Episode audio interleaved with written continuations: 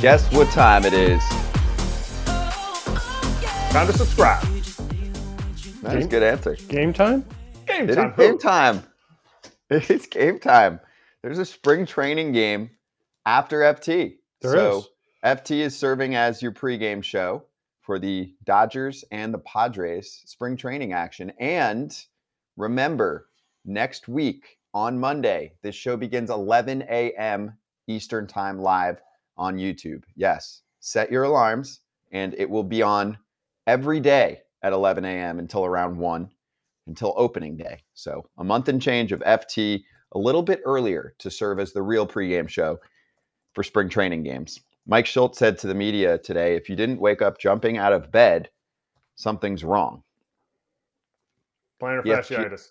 That's why you wouldn't jump out of bed, and that That's is a good definitely call. something wrong. I mean, it's a spring training game. No offense. Here's how spring training goes. Well, I don't know. Maybe Kratz was different, but for me, first day, first day, you're kind of excited. You're like, all right, I'm back. You know, I'm all, ooh, yeah, I'm back.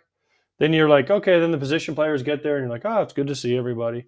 And then you're like, oh, then I got to get through this till the game. Then the first game, and you're like, all right, let's go. And then you're like, all right, when does this end? And we can get to the regular season.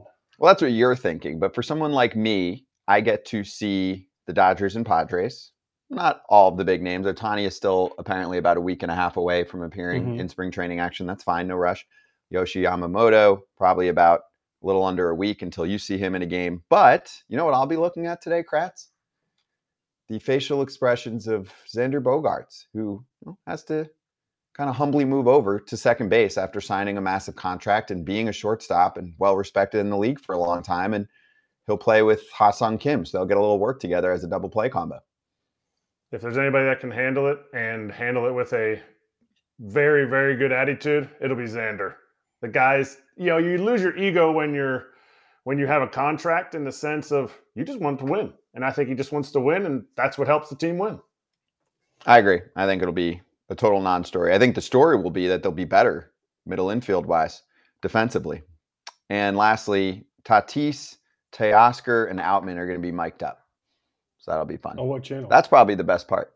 Espin. ESPN's doing this game. Yes, Oh wow, they still do some game. baseball coverage. I didn't know. I mean, wow. yeah, okay. for now. I mean, they're gonna be mic'd up for what though? Oh, how long? I don't know. Do they get the 10 Gs in spring training for getting I mic'd can't up? imagine that. Probably not. right? Everybody would do it in spring training. Oh my gosh, you'd have the whole you'd have the whole game mic'd up. Why? That would be actually kind of cool. I think. That would be cool. Why not? Why would they not get it? An inning it's in spring training TV. is the same amount of time. Like you're not going to go to do a signing in spring training for any cheaper than you do a signing during the season. It's a good call. I know there's some players that watch or listen later on, so They're getting paid. DM us, They're or getting text paper. us, and let us know. Yeah, you're right. They're I probably mean, getting paid. So ESPN's paying thirty grand to make up three guys. Yes. Yeah. Okay. Sell the game. ESPN's on board. Go ahead, ESPN. Go ahead. Sell the when? game. Since when? Uh, today. They're miking Oh, up three okay. players in the first spring training game. yeah, they're it. into it. Okay, ready for some breaking news to start off the show? I mean, we actually have There's a couple. quite a bit to today. cover today. Yeah. We got to start with Tim Anderson, okay?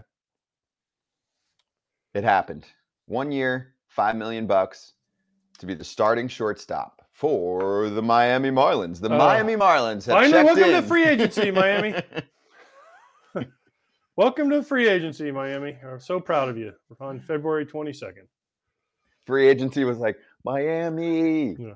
I'm here. Welcome. You have to, to play this year. You lost Alcantara. You guys just made the playoffs and we're tanking for five, six, seven years. Do you know when their tanking started?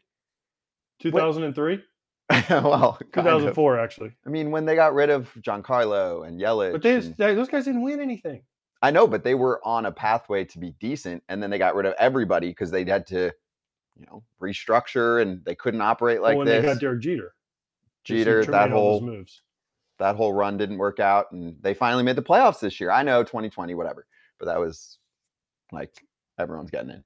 This year, the Marlins are a worse ball club, but a little better now with Tim Anderson, right? I mean, I'm expecting a bounce back. I mean, he he was one of the worst hitters in baseball. Is he going to play year. short for him? He is going to play short because their starting shortstop before this was 34 year old Jon Berti. It wasn't Wendle. What about Wendle? Wendle. Uh, Joey Wendle did Nope. did play some, but Okay. Joey Berti Wendle is the played Met. most. Berti can run. Yeah, th- this year, I mean Berti or Vidal Bruján. Um, but anyway, congrats to Tim Anderson. Mm-hmm. We'll cover more of that in a moment. Let's get to some injury news, and we're going to bring in Will Sammon from the Athletic, joining us right now on FT Live, right from the jump here. Will, we appreciate the time and the uh, quick hop on because news out of Mets camp sucks. Kodai Senga is hurt and not going to start the year on the opening day roster. So, what's going on down there? Yeah, it's uh, it's the day to be on with you guys, right? But uh, yeah, Kodai Senga has a moderate strain uh, in the back of his right shoulder. So David Stearns told us today from Mets camp that Kodai will be starting the year on the injured list, so he will miss opening day.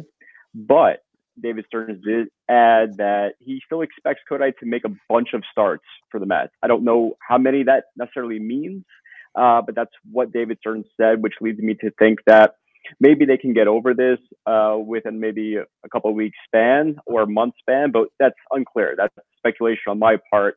The news is is that he's going to start the year on the injured list. He's not going to be pitching for the Mets on opening day, and it's huge. It's significant because this is the Mets' top starter. Did they specify what moderate is? Because normally in like a grade one, grade two, grade three strain. They did not say it, um, they did not label it with a grade. However, a lot of times we'll hear, as you guys know, about uh, a capsule injury, right? And a lot of times the, it's bad news if it's the front the capsule. And Senga's example here, from what we've been told, it's the back, which it's not great news, but it's better than when it would be if it was the front. So that's the only real information that we got as far as severity goes.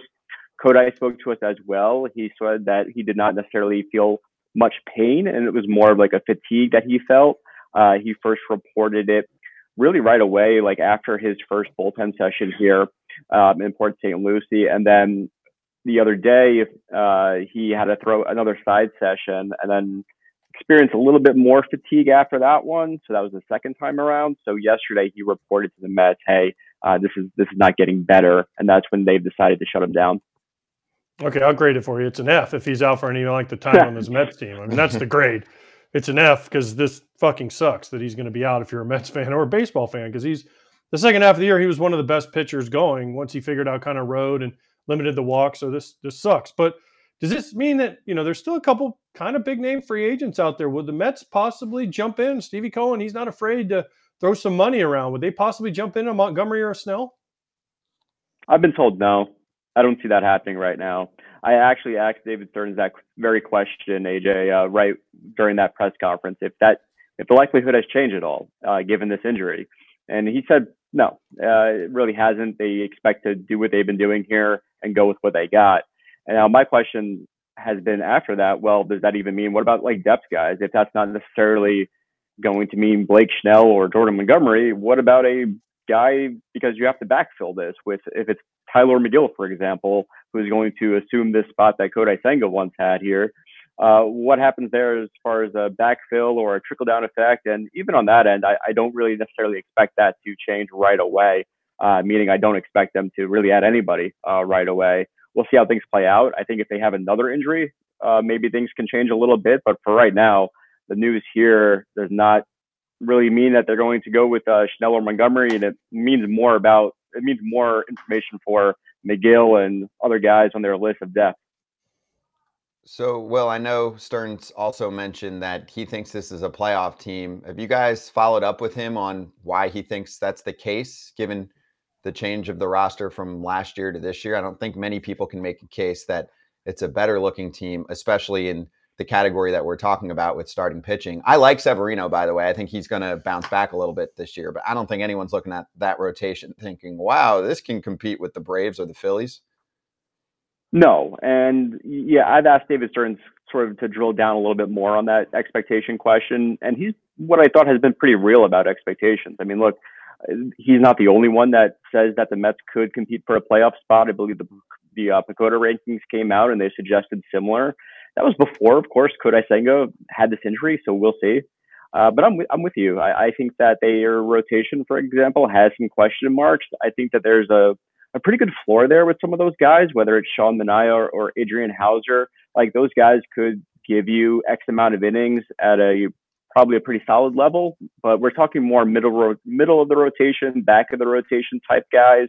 And then Severino is just a real wild card. He could be boom or bust here for for the Mets, and we just don't really know because the last few years haven't gone right for him, of course, with injuries, and then last year injuries plus poor performance. Um, so it's a big question mark as far as why he would say that it was a playoff caliber team. Well, I think he looks at the roster and looks at guys like Jeff McNeil and Starling Marte, and maybe they can get better contributions from those guys, along with all stars like Pete Alonso, Francisco Lindor, uh, Brandon Nimmo as well. So they, they feel like they have that. But in my opinion, it's going to come down to what they can get from their starting rotation. Plus, they're going to have to get contributions from their young players, whether that's more from Francisco Alvarez, but definitely stuff, stuff from third base with Brett Baty and Mark Vientos to blend in with those guys who also, in some cases, need to bounce back, and in some pieces, in some cases, need to do some heavy lifting in the lineup. Okay, two quick ones before we let you go because I know you have a big date in the clubhouse in there. Uh, one, did you see the fake reports that Alvarez signed? Was it signed an extension? Why haven't they done that? And then two, does this mean Jose Quintana is the opening day starter? Yeah, so no date for me in the clubhouse, unfortunately. Uh, my girlfriend's back home in New York, so.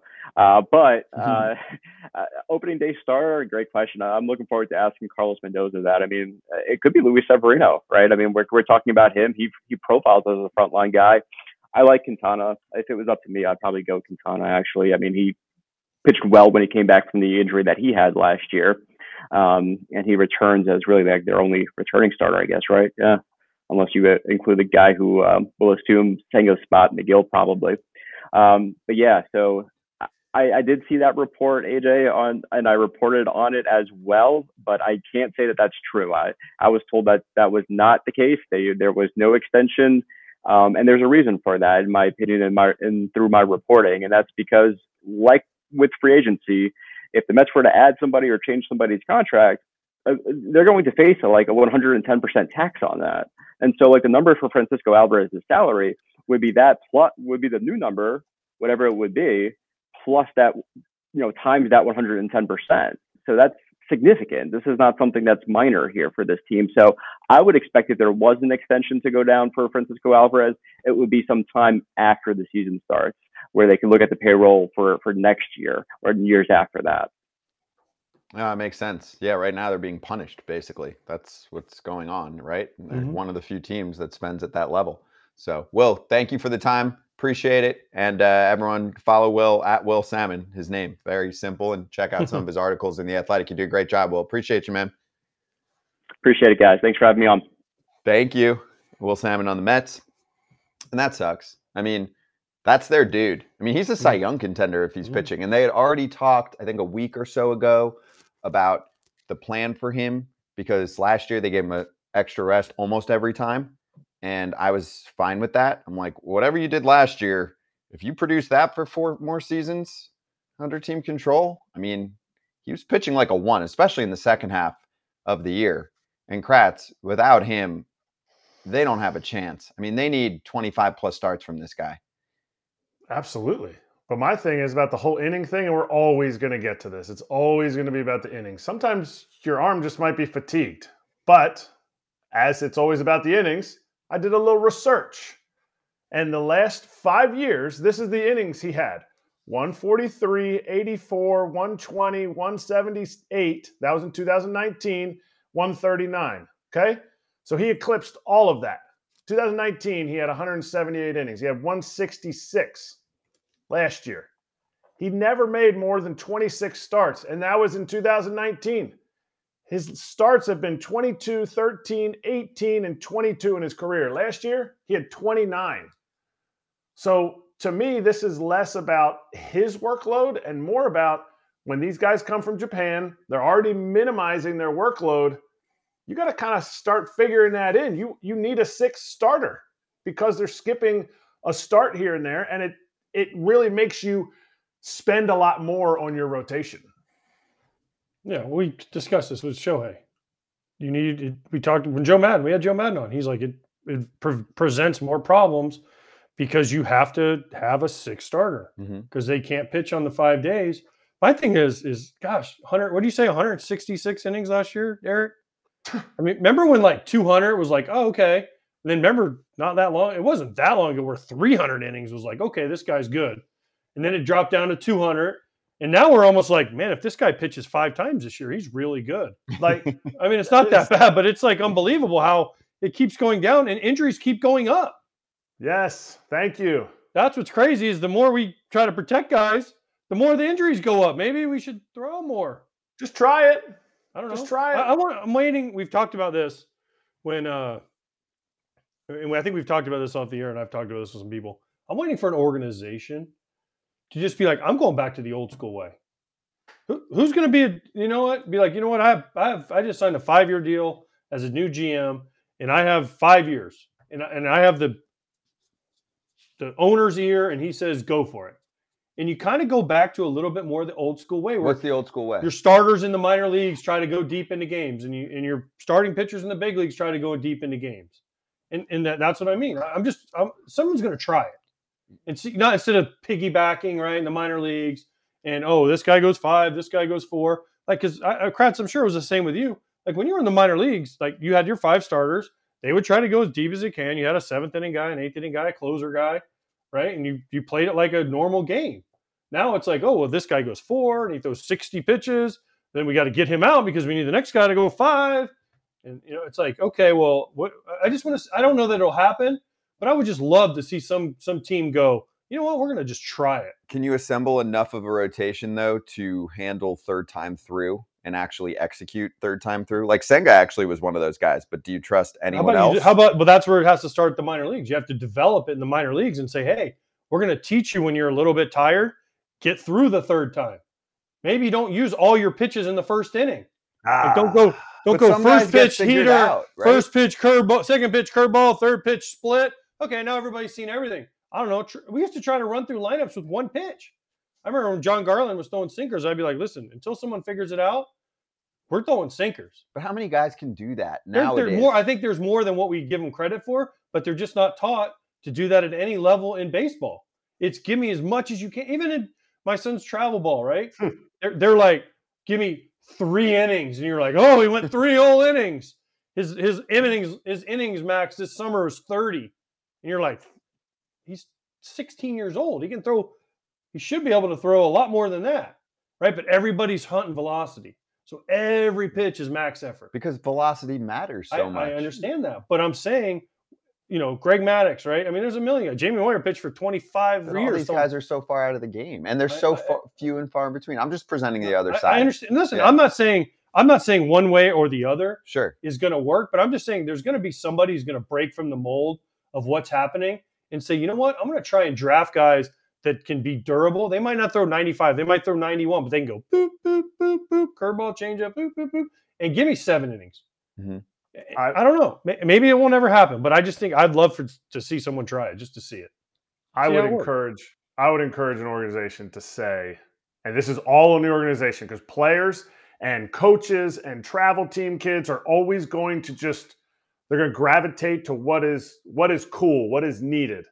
And the organization has to say, I know you throw 99. See, I don't think they need to draft guys who throw 91. That's not going to play. I need an organization to say, I know you throw 99. I want you to sit 92, 94, a la Justin Verlander. Oh, I need 99. Here it comes. See ya. 92, 94. That's going to develop that location. It's going to develop where you're at while staying healthy. 99. Now you make it into the seventh inning, your third time through. Hey, you want to unload the tank? Get after it. We'll see you in five days. I don't know. I, again, I agree with what Kratz just said. I mean, but it, I don't know. It'll ne- I don't know that it'll ever happen again because of all the data and all the analytics. There's value there. It, it, it- but also, Kratzy, the other problem is, is ev- what, who does every team say they want to be like? The Rays. Rays. And what do the Rays do? Not that. Exactly. so, but but because you know why?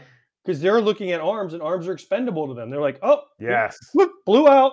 Next, whoop, Yes. blew out. Well, and also the arms that are best are the young league minimum ones. Yep. And then when they get expensive, they don't have them anyway. So why care? You know, Oh, there- that's I agree. it's actually a Yeah. good business plan on their end. It's not good for the individual if you're a young player in that system, right? I mean, almost all of their homegrown players have gone under the knife. I don't know of one that hasn't.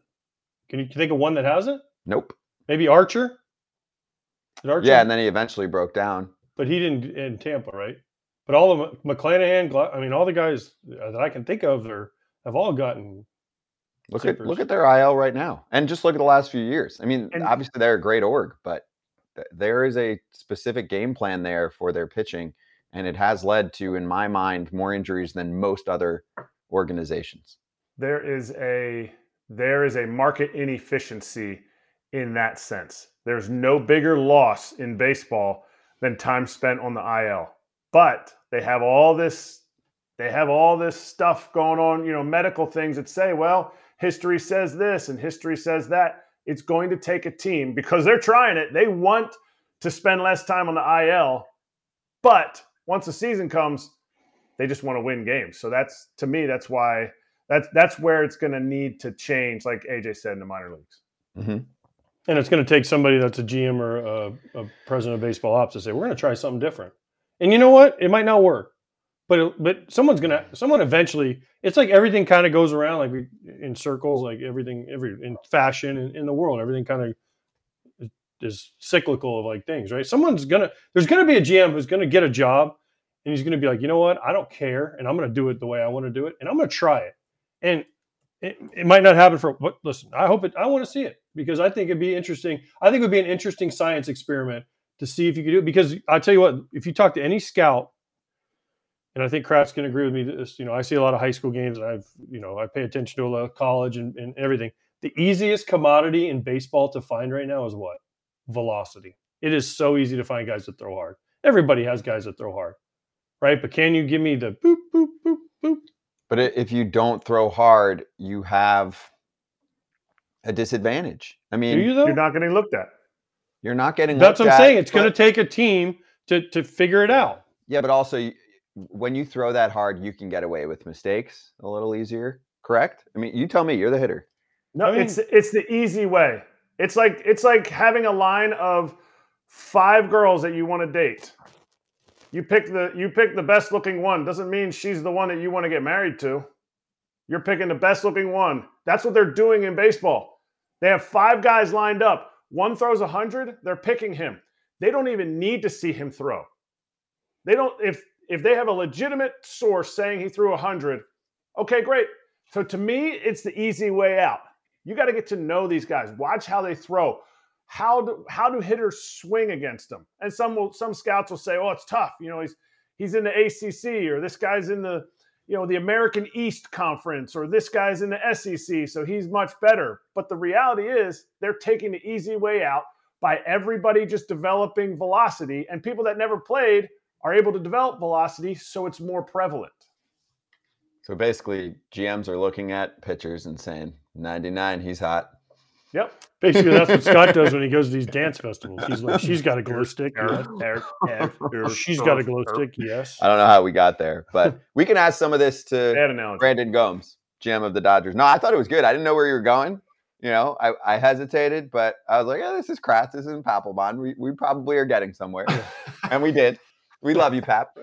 All right. the So, Roundabout way to get there. yes. So, I want to cover a couple other things before we talk to Gomes. So, first off, let's get to Mitch Keller, a little extension action. And it's funny, the timing, right after Ken and Stephen Nesbitt and The Athletic releases that big article on the Pirates, which, if you haven't read it, check it out. It's really freaking good. And it addresses a number of issues there. It's not just nutting. I mean, it talks about other components, even last year, like Ke'Bryan Hayes getting a little private hitting action with their minor league guy, and then they fired him. Weird. But anyway, Mitch Keller, 15.4 per year, five years, 77 million. He was going to be a free agent after the 2025 season. That won't happen. He has been a curious case. Last year, it started to come together. He was an all star. He had a brilliant first half. His second half was not good. He has been tinkering a ton, but the talent is there. And do you think eventually I'll go to the guy with the Pirates hat? We'll talk about that later. First, do you think this has to do partially with the Pirates not only believing in the player, but also being like, how many potential aces can we let leave over a 10 to 15 year span? We got to keep some of these guys. I bet they've offered every one of those guys some kind of deal like this. If Mitch Keller turns out to be who the Pirates think he's going to be, this is a steal. But at 15 mil a year, I love this for a player. I love this for the organization because he, in the first half, was definitely a guy that you can build around. Ace stuff, no. I think he could be he can be a solid number two with Oviedo going down. That's tough. He's going to have to carry more of the workload. But this is, to me, this is the Pirates, whether it's nutting, hamstringing the GM, or it's just the fact that, you know, they don't think they should extend guys, whatever it is. This is something fans can get behind. This is a player fans can get behind, and it'll sell the game in Pittsburgh. Well, they've locked up Hayes, they've locked up Keller, they've locked up Reynolds, right? They, I mean, they're they're trying. Yep. Mhm. They've locked up Rowdy for one year. for one year. uh, Bednar maybe too, because Bednar, yeah, he Keller's been at least from insiders and trade rumors. I mean, I was looking up some of the history I have on him, and I mean, last year our friend Jon Heyman said that the Pirates were down to listen on some offers for him, and I was like, "Damn, you are!" Yeah. I'm like this This this, good, dude though. could be towards This the 15 top. million isn't untradeable either. Sure, Who, I mean, who that's do you a- want, who do you want for 15? Frankie Montas or Mitch Keller? I Keller. mean, I'd probably take Keller in a heartbeat because he goes Yeah. out and pitches. So I Montas think it's a great pitched move. years.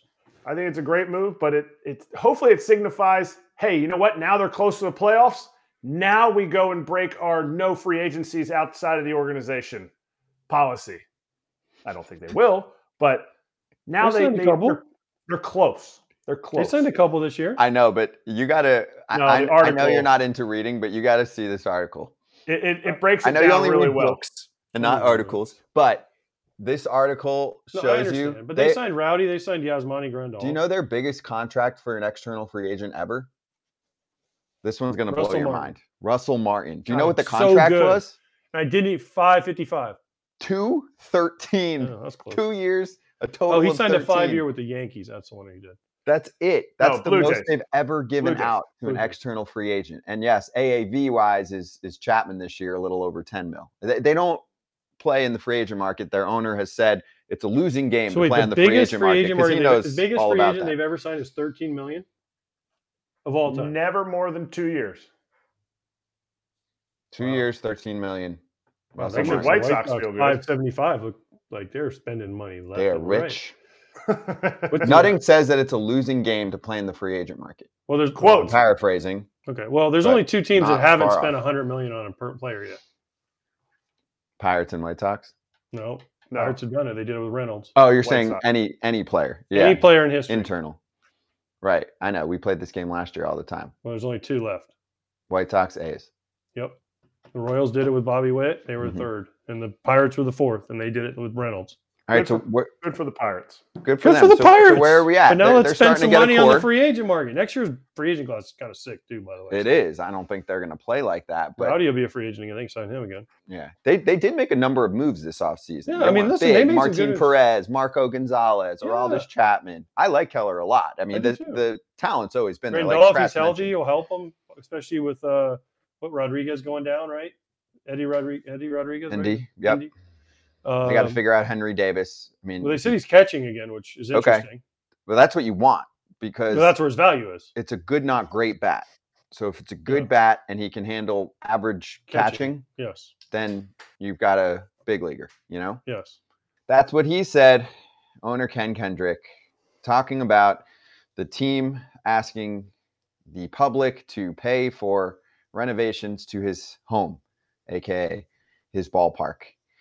D ownership claims to be willing to put up hundreds of millions of dollars toward the final cost, but they also want local help.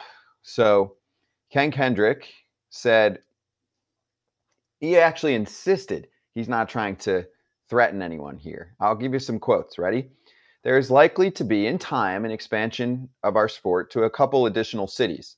Cities are letting MLB know their interest. Their interest in getting a team is specific. They would be happy with a brand new franchise, but they would certainly be happy, you know, with frankly a successful existing franchise. It's not where we are spending time or energy. We may run out of time in Phoenix.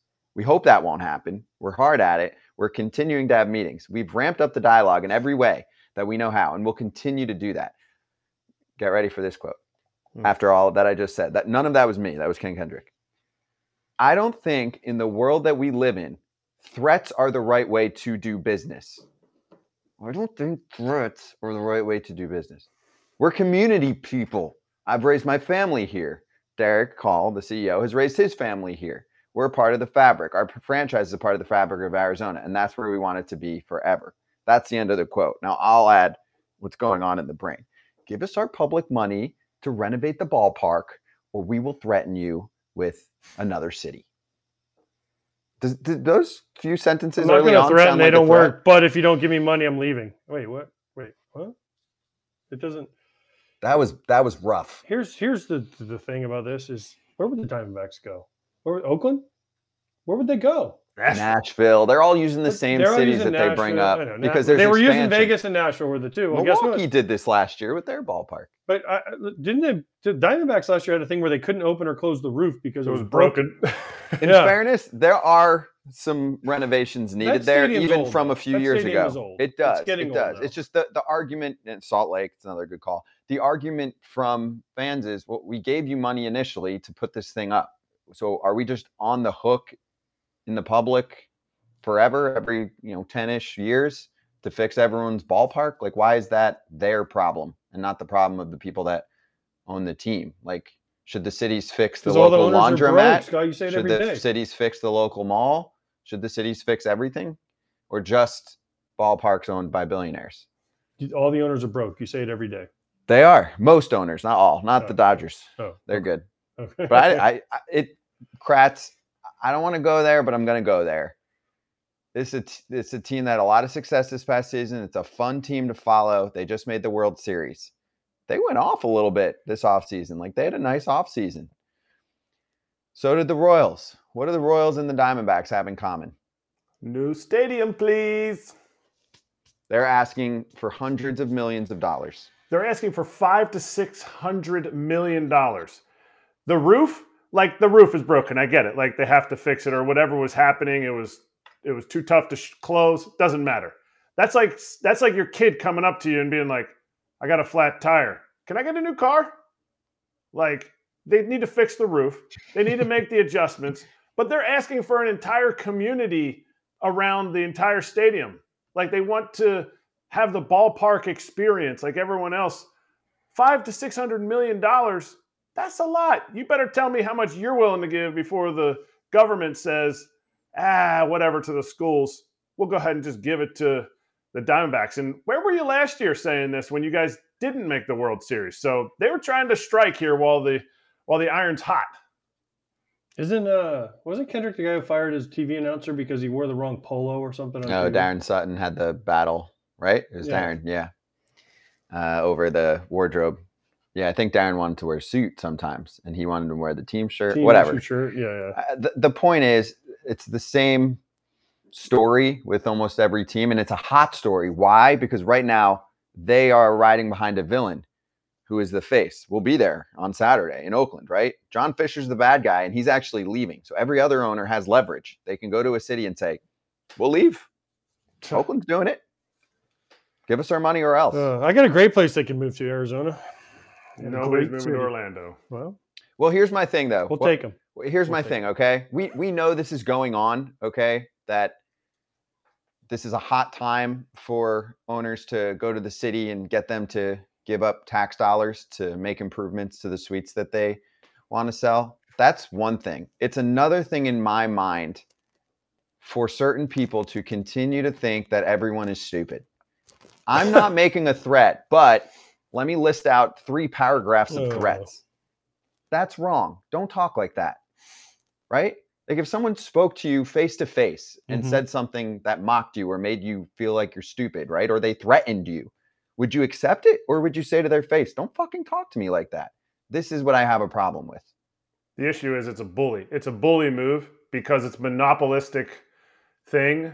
It's a monopolistic business that they're trying to now make more on. Like I don't think they'd be fine if if they up the taxes on everything that they put up, you know, to 40%, all the buildings and all the all the they make in Phoenix and don't don't try to just take care of this stuff in a manner that hey, you know what, over the next 25 years, here's our plan. How can we get this done? Instead of, well, everybody's doing it, so we're going to do it. Oh, so everyone in the chat is saying, can't they take out a bank loan? Isn't there a rule where the teams can't take out a certain amount of debt? Didn't we have it? Like they can't yeah, just go the down- debt financing rule that Bud Selig came up with, but they're not even close to that. Most of these teams. But what I'm They saying is, you take can't. out Go, but can you go to a bank and say, "I would need a billion dollar loan"? Because a lot of the soccer no, teams not do a this billion over- dollars. I don't think. But you can take out money. But isn't there a certain amount only they can get to? Because I'm assuming You mean most like baseball wise or like to build a stadium. Because what I'm what I'm thinking is like, America-wise. okay, if if if if they said if Kendrick said, "All right, I'll give 500 million, and I need to go take a loan for 700 million, I I, I feel like the 500 million that Kendrick he doesn't have 500 million cash laying around, so he's probably taking a loan on that to start with. You don't see what I'm saying? That's why these Sure. teams need these public funding. Nobody has. I mean, maybe somebody does out there, but not a lot of people have a billion dollars just laying around liquid. They can go, "Hey, I'm going to spend this on a stadium." They have to go get a loan on it from somewhere. Okay. I'm the. Dodgers owner. Well, yeah, Guggenheim will do it for the Dodgers. But you see what I'm saying? So that's where I think it, this is kind of confusing because people think, oh, Kendrick just write a bigger check. Well, no, he's just got to go get a bigger loan because he's not writing a check for 500 million. He because I know when you talk to you know not you know you talk to owners, you talk to people in the front office, they're like, well, we're paying off the stadium still. Like you hear that in sports sometimes, like, oh, we're paying off the debt on the stadium. They don't use the saying that in certain terms, but I've heard them say it before. So that's what I think where people think, oh, just go get a bigger loan. Well, it doesn't work like that. There's not a lot, also not a lot of banks that be like, hey, we'll loan you a billion dollars. hmm if they can Right. get their teeth in a major league baseball team, they're going to loan. I mean, that's that's where the private they get all that money, private equity. It's coming. It's coming through groups. So if they're going to put up three hundred million, who doesn't want ten percent share in a company that's going to triple in value in ten years? I agree. I agree. I, I, I agree with that. But again, like, like I don't know of many banks that are like, I mean, yeah, we'll give you 10% if you give us 1.7 billion dollars. No, not that much. Well, Nobody- th- that's what a sta- if that's what a stadium costs. Stadiums are over a billion dollars. If you're the Braves, He's not getting a new ballpark though. This is a renovation. I know, but I'm saying for new ballparks, like Sure. for Oakland, I'm saying Oakland going to Las Vegas, they want 600 million from the public fund, right? Well, Fisher said he'd give three or 400 million, didn't he? Yeah, Right? Uh, Vegas at the moment's paying like 380. See, what happens is the numbers that are public end up not being They're the also real not the real numbers numbers, because then eventually it's like, oh, the bill was double. Oh, the city will handle that. Oh, you don't have to pay taxes on this for 30 years. Like it ends up being insane. No, That's why this is a huge public issue.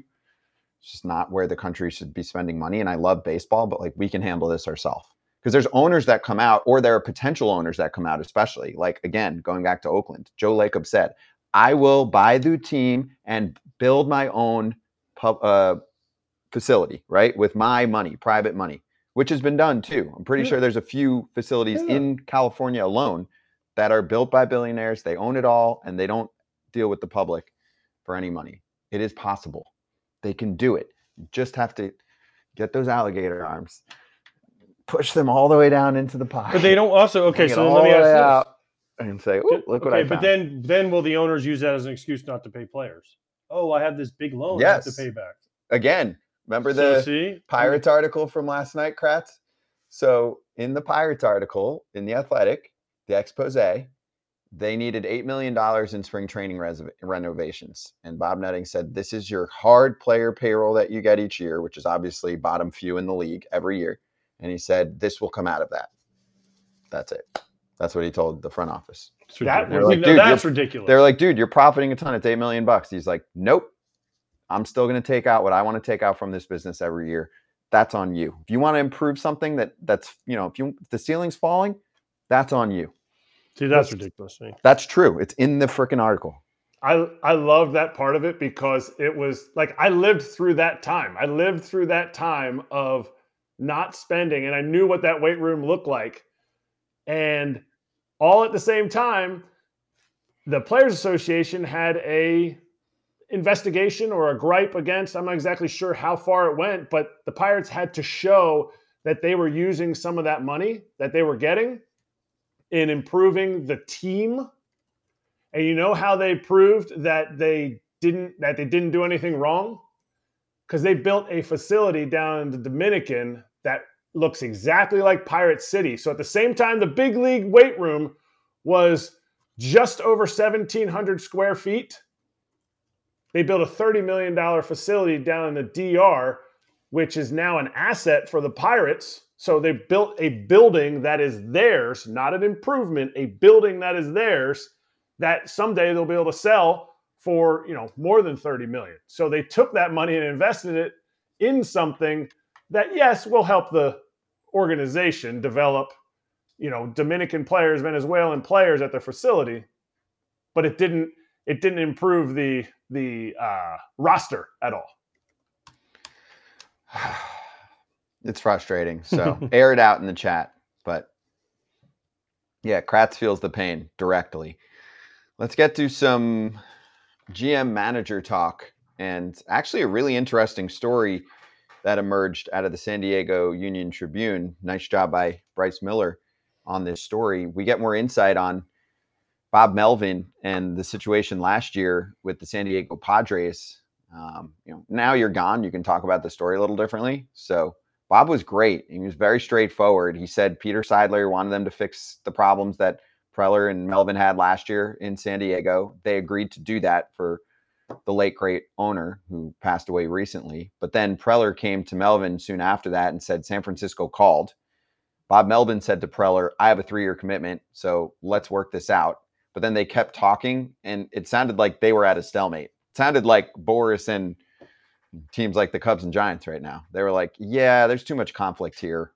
It's not going to work. And they were like, you're going to be on a lame duck contract. There's going to be drama. And so Bob was kind of talked into saying, okay, you're right. I will explore this situation with San Francisco. Um, and Bob also did apologize for saying that he pushed back a little cranky at the end of the situation in San Diego last year and doesn't feel good about that. But it's a great article. That's your summary.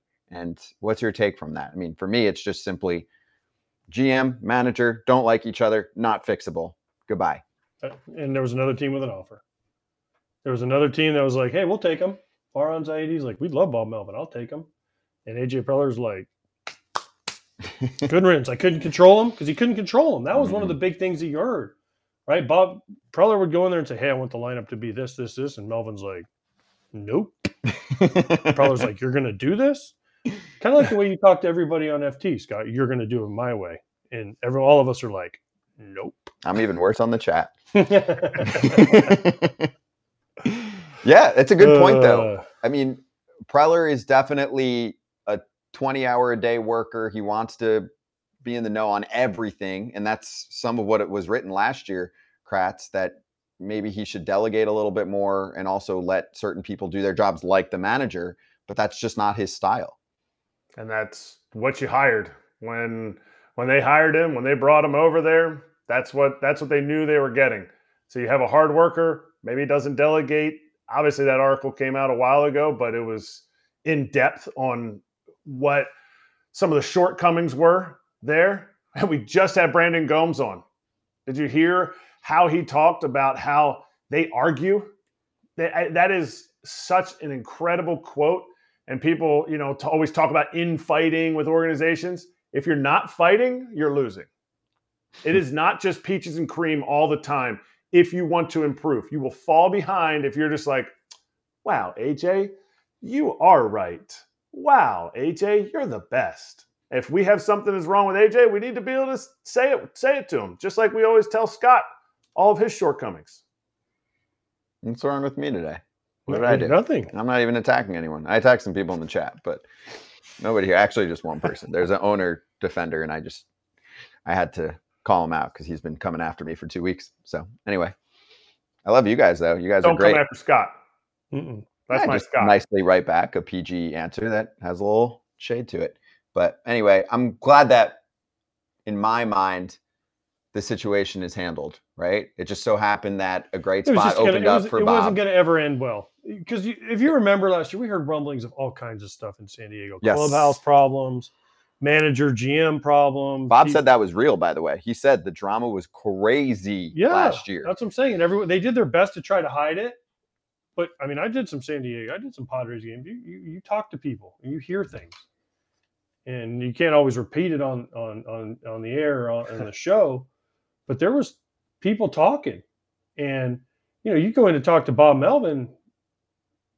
He doesn't give you a lot normally. He's not that he's not a great guy, not, but he just is very. He keeps everything very close to the vest, you know. But you, you know, you walk into certain people and you can tell they're not.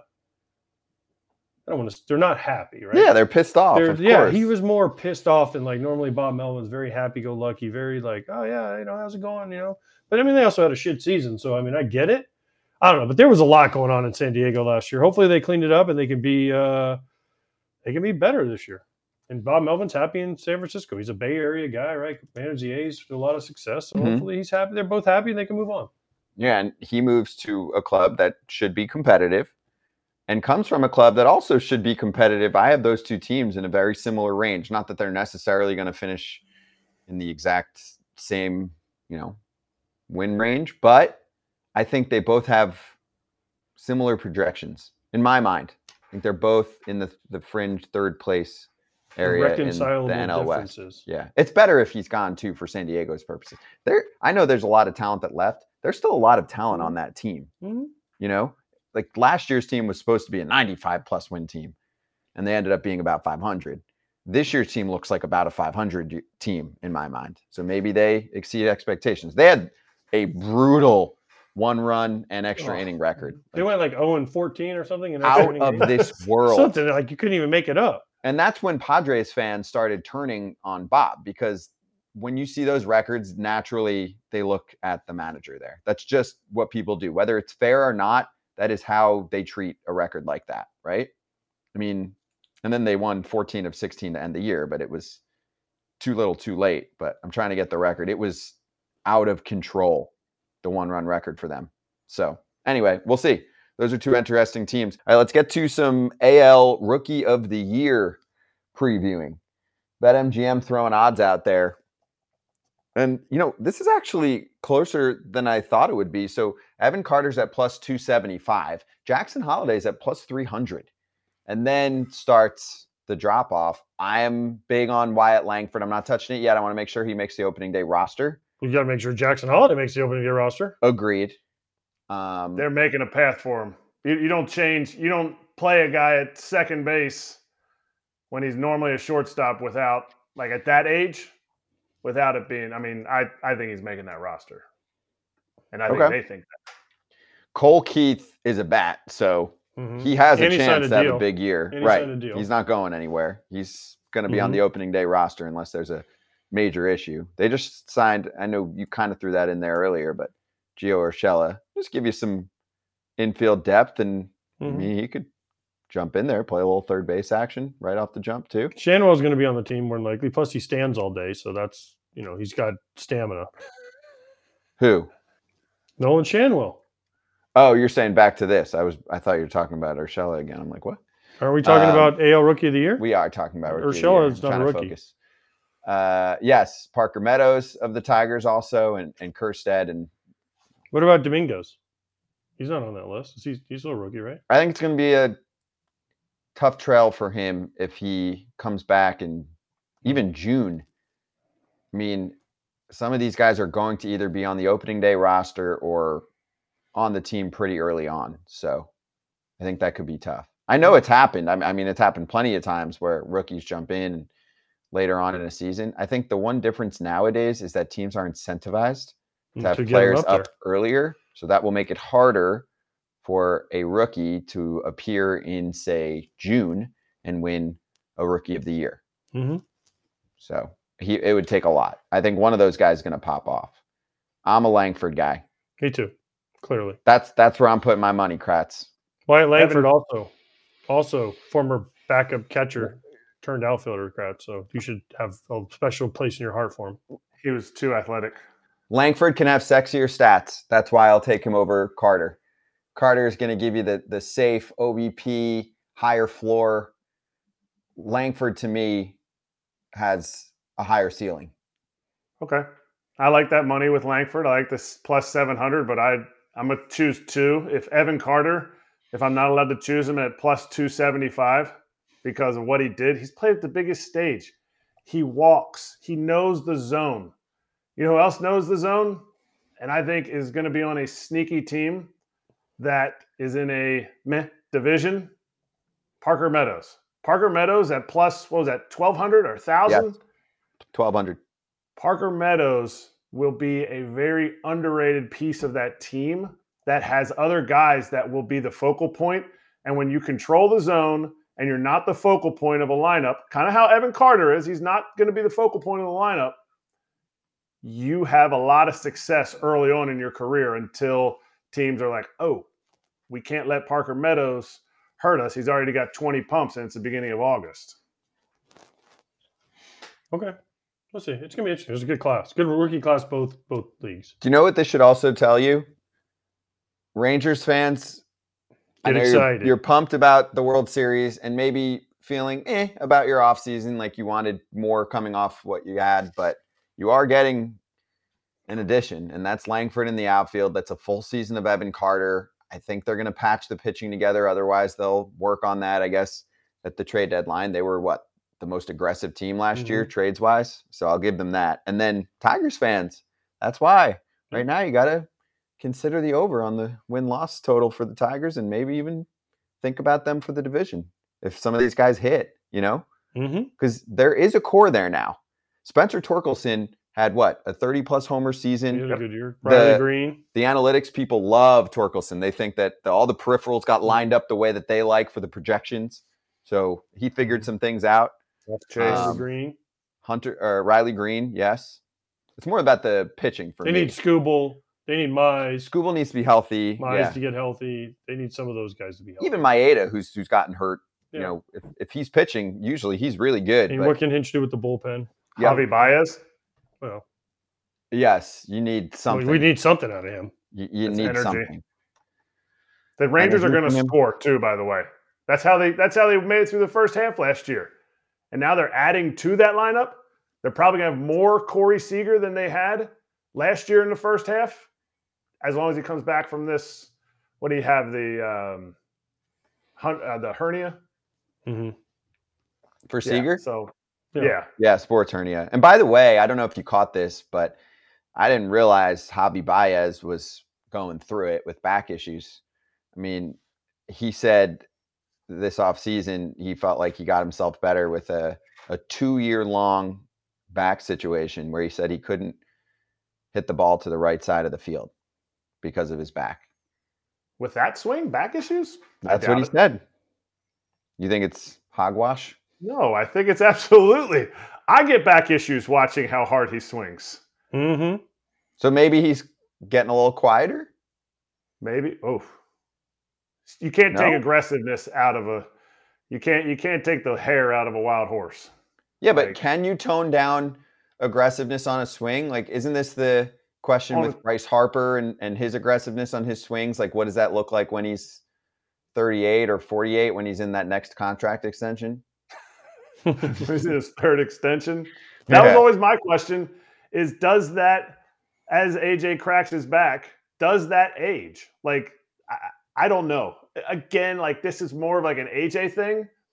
I if I had to swing super hard, like I would have played it as long as I possibly could. But I know swinging hard wasn't going to help me get better. But man, those guys, those two are the, the hardest swingers in the game, in my opinion. And we just had another one on who stayed pretty healthy till he had some hamstring injuries and Hunter Pence. He swung hard too for a long time. True, true. But he played for a while, you know? Oh yeah. Mhm. And every day. And and Javi plays every day. As much as he hit 209 or whatever, you know, the Kratz line, like he was out there every day playing. Hey, place your first BetMGM sportsbook wager through the app of at least five bucks. You'll receive $150 instantly in additional winnings, regardless of your wager's outcome.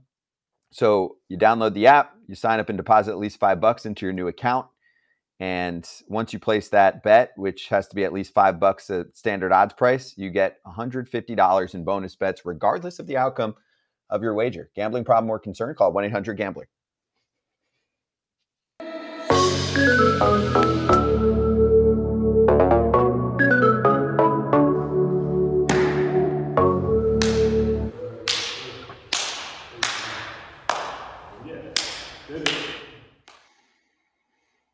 Right. So first off, so I don't forget this, I I think it's worth leading off. Uh, slap hands with Kratz hats. Obviously, there's no other hat in the game that is quite like the Kent Tekulve, Andy Van Slyke. Who else? And Willie Stargell, all those guys were. Yep. Willie Stargell. Yeah, I was blanking on blanking on names. Dave Parker. Dave Parker, the Cobra. A plus. the Cobra. What a Yeah, that's a good hat. A plus for me. It might be your best one yet, except for the watermelon face. Melon heads. Backyard baseball hat was an A plus as well. Yep. Good stuff. Um, we are going on Saturday to Oakland, or I am at least. I'm like, we? You got a mouse in your pocket? We. got a This is a mouse in team. When I say we, it's a team. There'll be some of us out there, and we're going to do a very special show from Fans Fest, 2.30 Eastern Time, 11.30 Pacific Time. If you're in the Bay Area and want to swing by, you should. It's a free event. There's indoor and outdoor. I think there are going to be thousands of people there, which is awesome. All hosted by um, the amazing communities of the Oakland 68s and Last Dive Bar. There is your g- abbreviated guest list. There are more guests than this, but an idea of, of who's going to be there, which includes our friend Trevor May, Coco Crisp, Grant Balfour, and all three of those at least will be on the show, among others. So can't wait.